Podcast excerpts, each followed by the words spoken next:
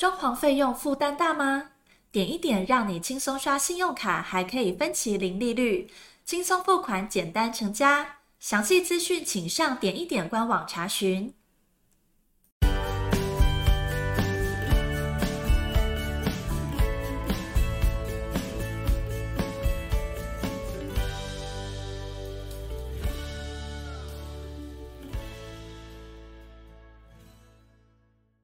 欢迎收听你家我家，我是频道主持人 Jordan。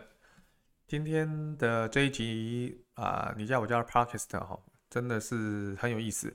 有一位算是我们的装潢的业主，也是我们的粉丝，长期也在关注我们的 Y T 频道跟 Podcast、哦、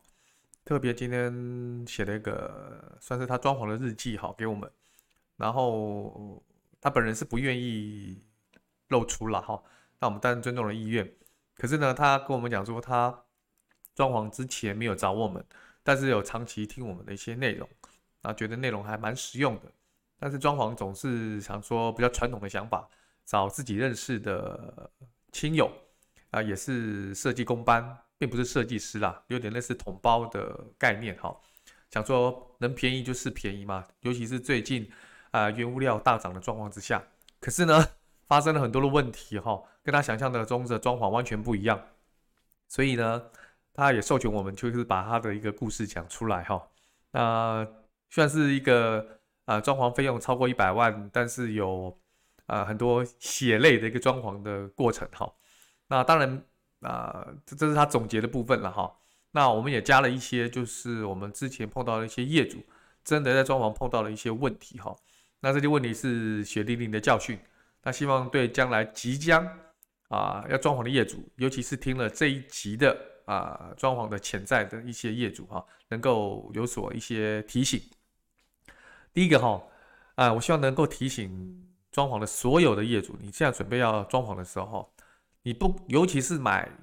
不管你是新成屋还是中古屋啦，尤其是中古屋的话，你在动工前呢、啊，一定要检查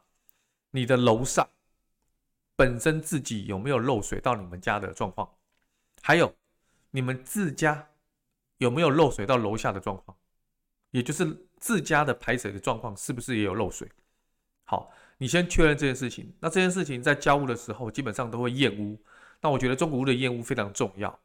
特别提醒大家还没有装潢前先把这个状况就确认。如果没有确认哦，到时候工程完毕之后，真的造成别人漏水，或是你造成别人漏水，或是别人造成你漏水，哦，那个责任非常难厘清，也非常麻烦。好，第二个，真的如果说你你高于你身高的这些啊、呃，就高于你头顶以上的这些装潢，尽量简单，不要太复杂，尤其是很眼花缭乱的吊灯啊，很高的橱柜啦、啊，好、哦，或者是很漂亮的这种所谓的间接性的天花板的设计，尽量不要，好，尽量不要，因为清洁很麻烦。好，那么再来就是很多人呢，以前的水管跟电线都会走地面，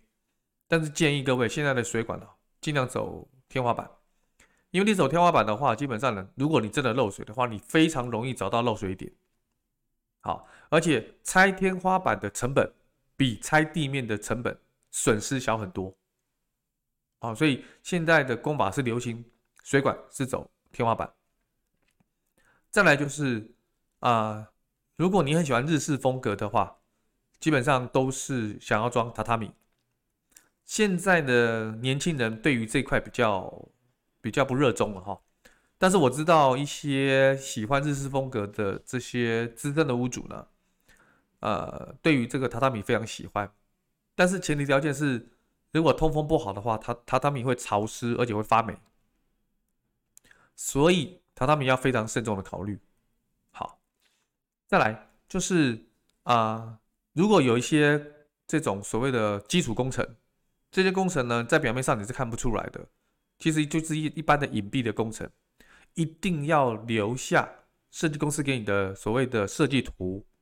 好，还有很仔细的图面，好。不然你在后期的话，如果你的墙面想要安装一些东西，或者你的水管维修，会非常的麻烦。至少知道水管的动线是怎么走，将来漏水的话会比较清楚要怎么维修。好，所以这些图纸一定要留下来。好，再来就是说，一般没有沐浴习惯的，就是这种泡澡习惯的家庭啊，尽量不要做这种浴缸，因为对大部分的家庭来说，哈，其实浴缸的宿命呢，将来就变成杂物的收纳，甚至会引起很多的呃藏污纳垢的地方，因为潮湿嘛，难免都会有湿气，你不常使用的话，就会有霉垢，所以浴缸基本上。老实讲，台湾的冬天不长，大部分都是春天到夏天，秋天也不冷。好，所以啊、呃，就是让浴缸要特别的留意，除非你真的是泡澡频率很高了，不然真的不建议装浴缸。再来就是，如果没有喝酒哈，基本上不要装酒柜，因为酒柜哈这些很麻烦的地方，就是说啊。呃瓶子不是很高，那一般的酒柜呢？如果真的有价值的话，可能会装些红酒柜。如果你不是收藏红酒的专家的话，我建议你红酒买回来也是喝掉。你的装饰的成分其实是啊、呃、非常少，就是说显现出你这个酒柜很棒哈，这种机会非常少。所以这些酒柜如果说你不去整理的话哈，会积很多灰尘啊。而且会变成小孩子哈藏玩藏藏那些玩具的地方非常不好看，所以如果不是常喝酒的，尽量不要装酒柜。再来，如果没有那个闲情逸致哈，不要装钓鱼。各位有没有看到说有很多设计的照片跟图片都有很漂亮的钓鱼？那个看图片你会觉得好好惬意哦，好棒哦！我跟各位保证啊，不管你是装在阳台、室内或者是楼顶，你过了那个新鲜的哈。终究它的宿命也是变成放杂物的地方，也是积满的灰尘，所以千万不要装钓鱼。好，那么再来就是你在水电改造的时候哈、哦，尽量插座的部分能多装就多装了，尤其是电视墙的背景墙啊、沙发、床头柜、厨房这些部分啊，包括卫浴间这些地方一定要多装，因为有些家电。你不知道什么时候会添购，啊、哦，有些啊、呃、这些暖气啊、除湿机啦、啊，哦，还有什么咖啡机啦、啊、果汁机啦、啊、面包机啦、啊，这些家电你不知道什么时候发生，所以宁愿多不要少。啊、哦，那至于插座的位置呢，就要看你使用的习惯。如果在沙发的话，基本上把插座拉高，配合你使用手机跟平板的习惯。啊、哦，这个部分要跟设计师做沟通。OK， 再再来就是说这些瓦斯管哈、哦，在最好是你在厨房或者后阳台在贴瓷砖之前一定要完成，不然你瓷砖已经贴好了，结果这些瓦斯管却还没有装好，这些瓷砖要重新更改，非常麻烦啊、哦，非常麻烦啊、哦，所以啊这些施工的标准一定要找有经验的工班。那设计师的话就比较好处理，如果你是直接找工班的话，你要特别提醒。工班施工的顺序啊，所以说如果你没有这种施工顺序的概念的话，我建议还是找设计师。再来，电视墙的这个背景哈，真的这个还有就是天花板的部分哈，装饰能够简单就简单，电视墙千万不要复杂啊，材质不要用的凹凹凸凸的啊，有些人现在电电视墙啊，想要用那个文化石。哇，刚看很有质感啊，你看看那个文化石卡灰尘的时候，你怎么处理？非常难擦拭，卡的灰尘又非常难看，而且这么多的尘螨在空间里面，对身体健康还是有疑虑。好，再来就是在卫浴间最好还是做干湿分离，不仅打扫卫生方便啊、哦，而且还可以同时干区跟湿区可以同时两个人使用，效率可以提升。好，再来，家里的柜体哈、哦，能能有门片，尽量就是有门片啊。好，如果开放式的柜子，你刚开始看 很, 很漂亮哦，可是重点是卡灰尘，所以你每次过年的时候，你要擦那些柜体的时候，你要把东西拿起来再擦，哦、非常的麻烦。如果你有些收藏品的话，你要特别小心，把这些收藏品移到别的地方，其实效率会降低。打扫的时间会过长，你会非常的辛苦。 OK， 当然再来，所有的空间如果够的话，衣柜能够多大就多大，因为一般人来讲，衣服只会多不会少，会断舍离丢衣服的家庭不多，除非你有这个习惯。如果你没有这个习惯，你是有囤积，就是舍不得丢的这个习惯的话，衣柜尽量能多就尽量多，而且不管是抽屉的或挂的、吊挂式的都需要。特别注意，吊挂式的一定要准备可以吊大衣的，啊，吊长外套这个部分特别要把它计算进去啊，不然如果都是同一尺寸的衣柜哈，加了比较长的衣物哈，会非常的麻烦。好，再来，很多人家庭为了感觉比较高尚，会装吊灯。吊灯哈不是不可以装哈，但是不要太低啊，低过自己的头就是眼睛这个部分，尤其是餐厅的吊灯，那个看照片非常有意境哦，可是使用起来非常的麻烦，因为你坐在椅子上，有时候吊灯过大的话，如果起来的时候头都会碰到吊灯，非常麻烦，好，非常麻烦。再来，很多人呢会在不应该装插座的地方装插座，比如说地面上，尤其是餐桌，很多人为了方便哈，在餐桌底下会装个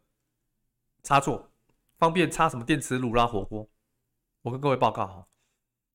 对，看起来很方便，就好像书桌一样，书桌还 OK 哦，餐桌你装这些插座非常难清洗，而且餐桌本身就是藏污纳垢很多的地方，会引发电线的短路，还有无限的可能，所以千万不要在不应该的地方装这些插座。好，再来就是橱柜内哈，不要装垃圾桶，尤其是厨房的橱柜，因为不仅不方便扔垃圾，而且有时候看不见，很容易忘记扔，造成了蚊蝇蚊蝇的滋长、细菌的滋生，而且味道非常不好闻。臭气熏天呐、啊！好，所以橱柜内就是放储物的东西，不要放垃圾。好，再来，如果说家里好这个会买定制款的家具，那么定制款的家具基本上呢，如果你定好了，如果你们还没有定好，但是你买定制的，你最好定好之后，你再进行其他的水电设计。这样会避免家具挡到这些插座。我们这个业主就发生这个问题，什么问题？就是他自己有所属的一个所谓喜欢的家具，但是因为工程比较赶，所以这些插座都先做好了。可是后来发觉这些家具挡到这些插座的使用的惯性，非常的不顺手，就是不顺畅。其实蛮后悔的，可是这个家具他又很喜欢，他又不想改，所以他只能改变自己使用这些插座的习惯，非常不人性化。好，所以这个顺序一定要稍微调整一下。好，再来，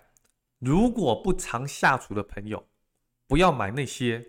不常买、不常用的家电。我举个例，这个业主他跟我们分享说，之前那个那个气炸锅非常流行。他也跟着风买了一台气炸锅，到现在用不到五次，就摆在那里。而且各位知道，气炸锅的体积也并不小，所以对他来讲是一个梦魇，花了钱用不到啊，然后搁在那边呢又浪费，所以家电一定要买那个常常使用的，不管是果汁机、面包机哦，还有还有一个机器，大家也是那时候跟风买，就豆浆机啊，就是在自己家里打豆浆哦，看起来是很健康啊。问题是你有那个时间吗？好、哦，所以不要跟风一阵子哈、哦，就是这个手刀下去就把它买下去了哈、哦。最后一个采光差哈、哦，就是说那个洗手间哈、哦、或者厨房，拜托各位一定要浅色系的这种地砖，哦，或者是门片，不然整个空间会看起来很压抑。很压抑哈。好，那这个是今天想跟大家分享的二十个这种装潢的一些猫腻的地方，也是屋主花了一百多万得到了一些教训哈。那我想另外也要跟大家分享提醒的，就是我们在这几年收集的一些资讯也是跟这个有关，继续跟大家分享的哈。啊、呃，我们平台有碰到几个案例，就是现在家里很多人养宠物，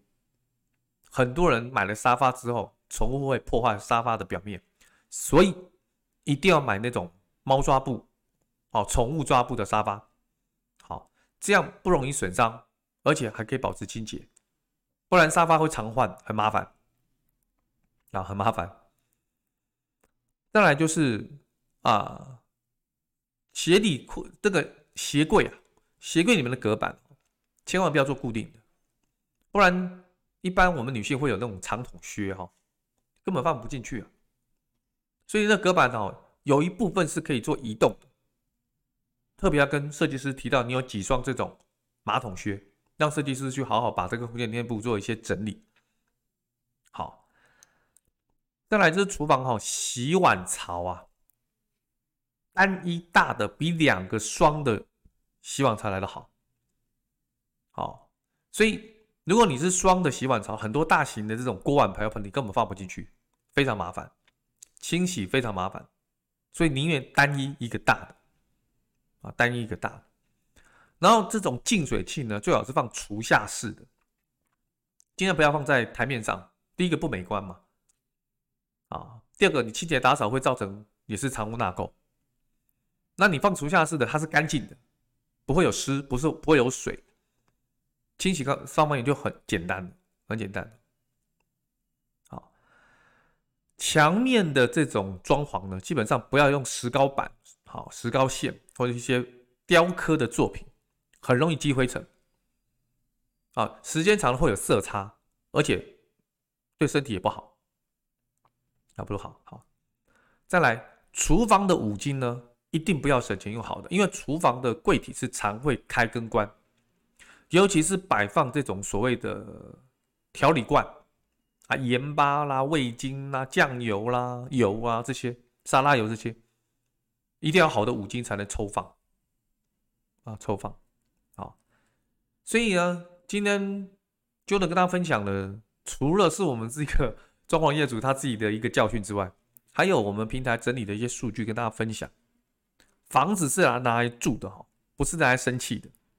所以实用性比美观来讲，一定实用性比美观更加重要。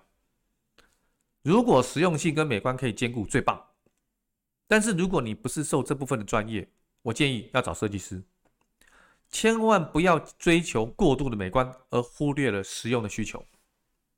所以今天跟大家分享这个部分，希望大家能够把它收藏起来。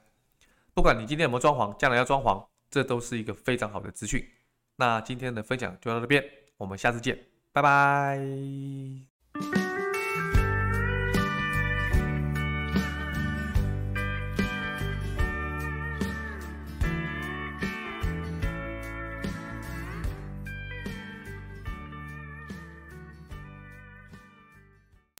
装潢费用负担大吗？点一点让你轻松刷信用卡，还可以分期零利率，轻松付款，简单成家。详细资讯请上点一点官网查询。